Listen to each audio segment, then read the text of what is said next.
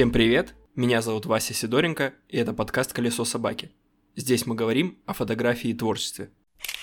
Основную часть текста вот этого эпизода я начал писать еще до конкретно вот этого вступления, поэтому давайте без долгих размусоливаний я расскажу, о чем мы сегодня будем говорить. Я решил чуть-чуть поэкспериментировать и разделить подкаст на две темы. Если быть точнее, то это будет одна тема побольше, а вторая тема поменьше, которую я просто не знал, куда впихнуть, но поговорить об этом хочется. Первая тема сегодняшнего подкаста это важность выхода за рамки комфортной работы, как-то так, почему это нужно делать и как это можно делать. Вторая будет тема совсем небольшой, поэтому останется для вас сюрпризом, так что повод остаться вам до конца эпизода. Начнем по порядку. Выход э, за рамки комфортной работы. Почему мне вдруг пришла идея об этом поговорить? Одна из последних моих съемок, э, уже на момент записи этого подкаста не последняя, немного отличается от того, что я делаю большую часть времени. Отличие есть э, и в объеме подготовки, и стилистическая составляющая, соответственно, тоже немного иная. Давайте я расскажу, как проходит моя стандартная подготовка к съемкам. Если вкратце, а ну,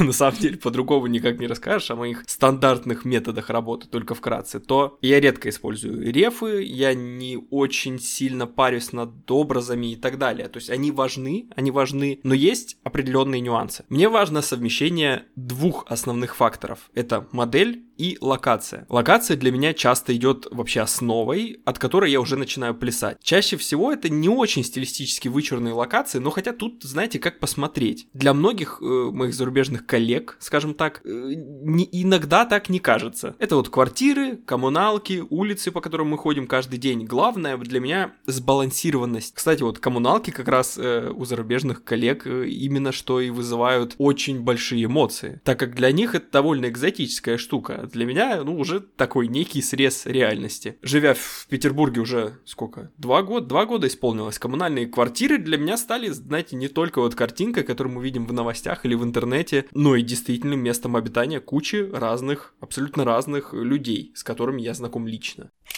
Так, давайте сделаем небольшое включение. Я очень сильно увлекся темой и забыл вас позвать в свои соцсети. А почему это важно? Да потому что именно там вы можете посмотреть ту неформатную съемку, о которой я вначале сказал. Поэтому давайте по-быстрому. В описании подкаста этого эпизода вас ждут ссылки на запрещенный в Российской Федерации Инстаграм. Там есть классные, веселые, интересные сторисы. Там есть фотографии, там, там клево. Телеграм-канал, там тоже там текстовые посты. И главное, фотографии выходят немножко, иногда множко, но чаще чаще всего немножко раньше, чем в Инстаграме. Ну и страничка Behance просто потому, что там мои работы выглядят лучше всего.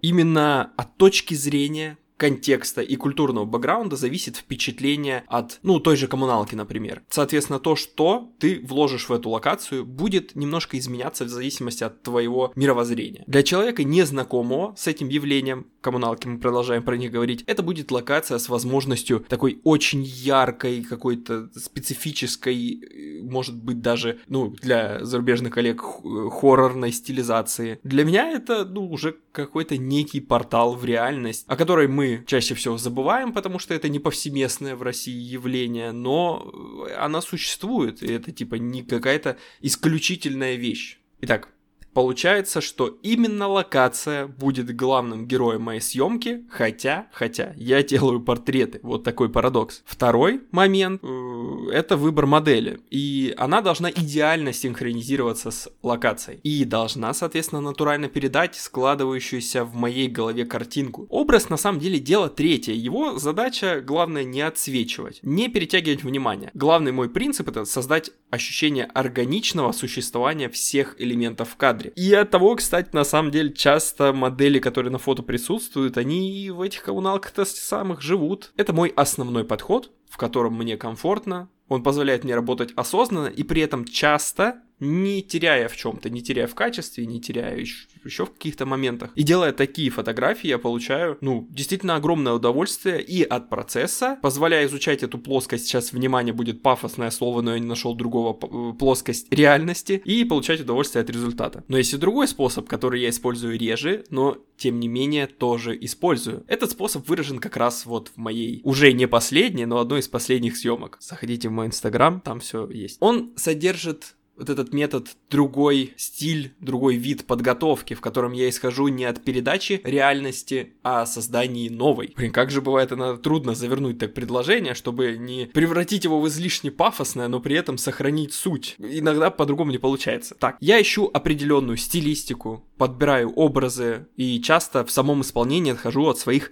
привычных инструментов. Например, даю предпочтение искусственному свету, когда обычно я работаю с естественным. Беру нестандартные для меня объективы, модификаторы картинки и так далее. В таких съемках не обходится без команды, которая поможет воплотить то, чего в обычной жизни мы никак не встретим, и что я в одно лицо не смогу сделать в силу отсутствия компетенции. Нужный макияж, прическу, одежду и так далее. Все эти элементы должны преследовать одну цель – воссоздание, а не фиксацию. Соответственно, это все очень сильно отличается от съемок, которые я чаще всего делаю с большим элементом импровизации. Зачем я на самом деле такие съемки делаю вообще? Ну, то есть, это, ну, типа, для чего? Геморрой себе какой-то создать. Отчасти да, на самом деле. Признаюсь, такие мои эксперименты почти всегда собирают у меня меньше лайков, что, возможно, не говорит о качестве, так как независимую оценку я получу, несмотря на общую реакцию аудитории. Люди просто быстро привыкают к одному и не всегда благосклонно реагируют на иное. Это нормально, и к этому нужно быть готовым. Хотя, может, я и могу сделать, на самом деле, не самую хорошую съемку, такое тоже может быть, это тоже нормально. Потому что, когда ты ступаешь на какие-то неизведанные территории, шанс сделать ошибку естественно, увеличивается. И я повторюсь, я абсолютно комфортно себя чувствую в своем основном методе съемки, но, понимаете, мне тяжело жить с мыслью, что я как-то костенею и не развиваюсь. И такая встряска, где ты просто делаешь все по-новому, решает две задачи. Первое это собственное удовлетворение, ты просто спишь спокойно, тебе по кайфу. Второе, ты показываешь и аудитории, и каким-то конкурентам, э, ну, то есть вообще показываешь комьюнити всему, что ты способен делать нечто большее, чем они привыкли. Для многих авторов это это осознание важно, для меня точно важно.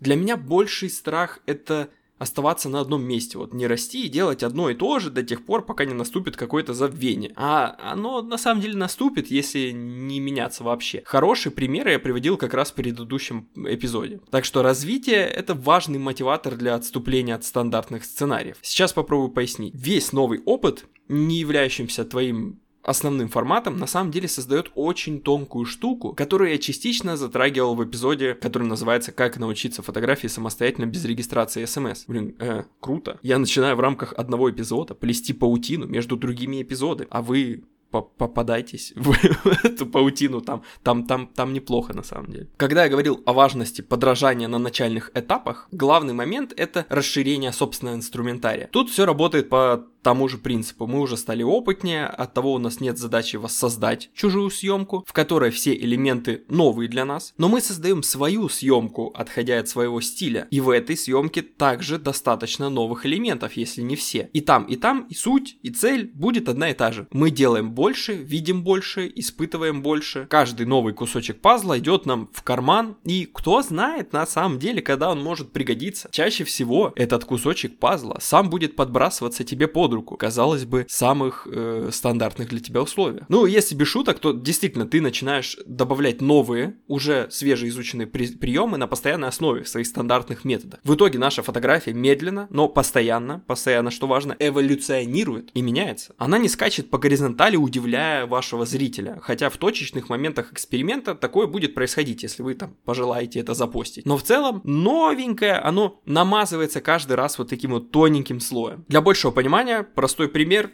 Раньше я вообще не пользовался искусственным светом, после парочки каких-то экспериментальных съемок, бац, и тут я уже прикупил себе пару светилок, которые частенько просто так валяются у меня в сумке на всякий случай, вдруг чё. И частенько они пригождаются. И вот все, что я описал, это, это же не считая того, что ты как автор сам понемножку выгораешь, томясь вот в одном и том же. И кажется, я сделаю еще одну отсылку к своему уже вышедшему выпуску. Короче, раньше я говорил о том, что рутинный вид съемок приводит к ощущению обычной, в жирных кавычках, обычной работы. И я, если совсем кратко, я рекомендовал поддерживать баланс. Совет так себе звучит без контекста, поэтому лучше послушайте остальные эпизоды. Но прикол как раз в том, что как ты не разделяя съемку, съемки, есть шанс погрузить и творческие съемки в ту же самую яму. И так как я всегда по чуть-чуть пробовал новые жанры, стили и подходы, меня до сих пор не тошнит от своих же фотографий. Был у меня один небольшой эксперимент, которым я сейчас с вами поделюсь. Когда я жил в Новочеркасске и фотография не была моим основным видом деятельности, добираться до работы до моей обычной настоящей работы нужно было в два этапа. Первый это дойти до автостоянки, второй от стоянки уже на машине поехать до работы. И я поставил себе такой челлендж. Идя до и от стоянки я должен был сделать хотя бы пару приличных кадров на телефон. Это могло быть что угодно, на самом деле. От стрита до какой-нибудь абстракции. То есть у меня где-то есть фотографию, где я пакеты с мусором сфоткал. И был, в принципе, доволен. Судить об эффективности такого челленджа, по крайней ну, мне трудно, но, по крайней мере, ставя такие рамки, я стал обращать внимание на детали и окружение. Если ты начинающий портретист, то все твое внимание сосредоточено именно на модели. И пока ты совсем, совсем, совсем учишься, это абсолютно нормально. Но в какой-то момент ты понимаешь, что этого мало, и нужно отойти от такого образа мышления, от такого взгляда, а сделать это уже трудновато. Поэтому я и считаю нужным, даже необходимым, и что не менее важно веселым, обращаться к разным жанрам. Они помогают смотреть на фото сильно разнообразнее и шире. Это делает твою основную специализацию глубже на самом деле. Поэтому, подводя итог, я даю вам две основные рекомендации, как развивать свой кругозор. Это искать новое внутри своего жанра, и второй, пробовать другие жанры.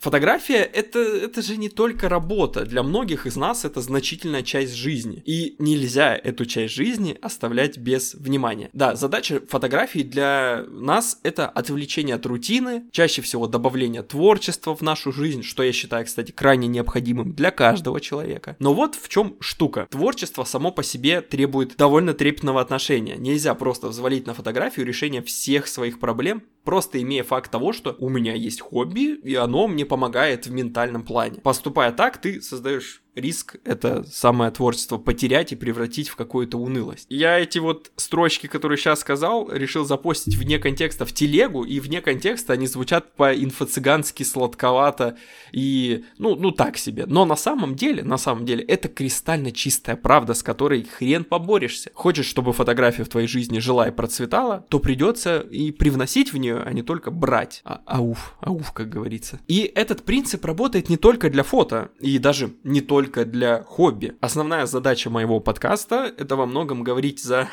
общий жизненный положняк через призму моего такого вот некого опыта фотографии, опыта того, в чем я хоть немного разбираюсь. А это, собственно, фотография. Давайте на секунду отвлечемся. Вообще, как мне кажется, куча комплексных вещей в жизни работают примерно по одним и тем же принципам. Я думаю, вы замечали, что увлекаясь чем-то и разбираясь в этом чем-то э, довольно глубоко, браться за новые дела становится проще, даже если эти новые дела вообще из другой оперы. Любая сложная, ну, в плане комплексная, неоднобокая деятельность требует проб и ошибок, систематического подхода, иногда анализа, иногда интуитивного и слепого процесса. Соответственно, мы на уровне общих конструкций получаем опыт, применимый вообще ко всему. Поэтому что-то из сказанного мной может использоваться шире в нашей жизни, в моей, по крайней мере, у меня так происходит. А вот что-то, допустим, если я что-то скажу про железки или какие-то очень узкие вещи, то, то это довольно конкретная информация. Просто помните, я не хочу навязать свой опыт это мой дневник, отчасти блог, э, если хотите. Да и мне не так принципиально, как вы воспримете отдельный бит информации мной сказанной. Мне важно своими словами, историями, какими-то размышлениями поддержать вас, обогреть уютом, теплом, дав понять, что «Эй, йоу, мы тут, мы тут все вляпаемся в одно и то же дерьмо, мы занимаемся одним и тем же, поэтому, типа, все норм,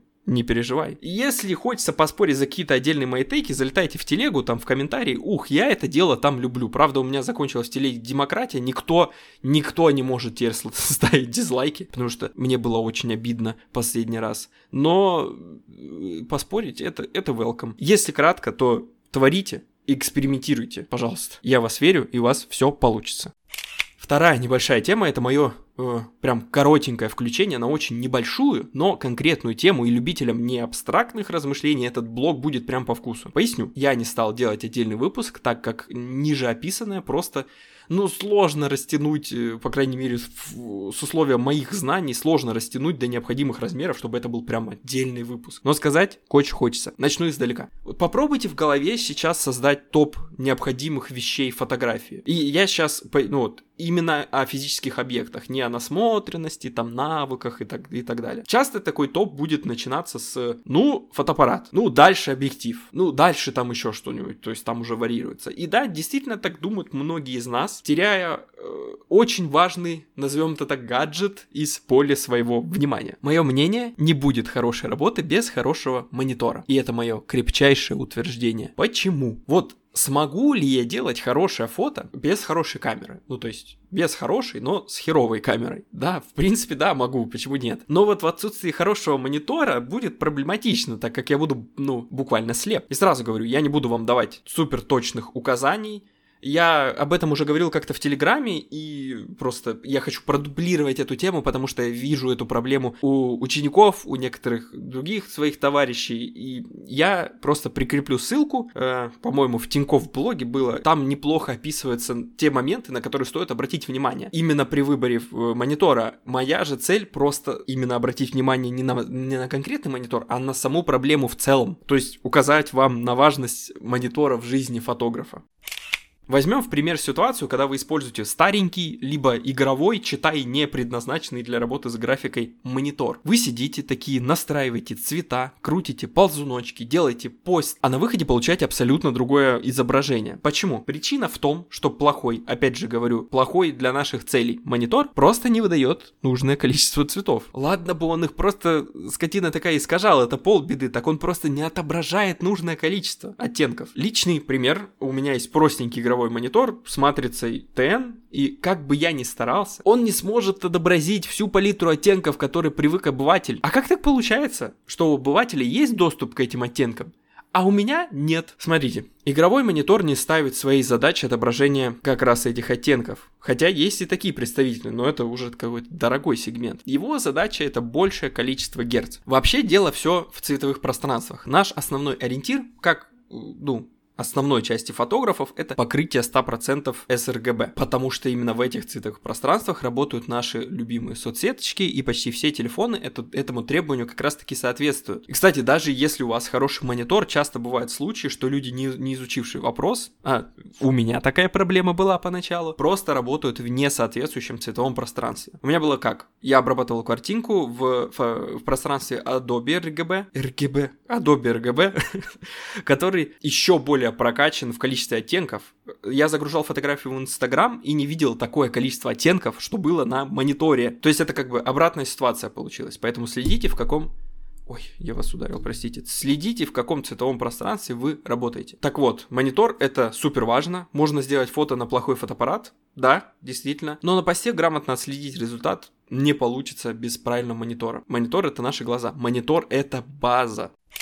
Ну и на этом я буду заканчивать. Важная штука, которую я хотел сказать еще в начале, но почему-то забыл. Так получилось, что я не часто рекламирую свой подкаст ни в телеге, ни в инстаграме. Люди узнают о существовании моего подкаста в дни релиза на самом деле. Но тем не менее, количество, вот по Яндекс Музыке это хорошо отслеживается, количество сохранений моего подкаста растет, то есть интерес присутствует, люди его, видимо, находят, либо вы советуете, ну я не знаю, что вы там делаете за пределами э, моей видимости, может вы там кому-то советуете, может люди сами там э, листают подкасты и находят. Ну, в общем, аудитория подкаста растет, это меня очень радует, и я, я, счаст, я рад, я счастлив, я кайфую. А те, кто не сохранил подкаст или не поставил там оценку в Apple подкастах, там можно еще и отзыв бахнуть, Сделайте это, пожалуйста, это очень помогает. Помогает также, когда вы шарите подкаст своим друзьям, тем ребятам, которые отмечают меня в сторис и говорят, что у Васи классный подкаст. Это моя вообще отдельная любовь. Вас целую в душу отдельно. Ну и на этом я уж точно заканчиваю. Сейчас побегу монтировать этот подкаст, чтобы побыстрее вам его дать, потому что я его задержал. Всем пока.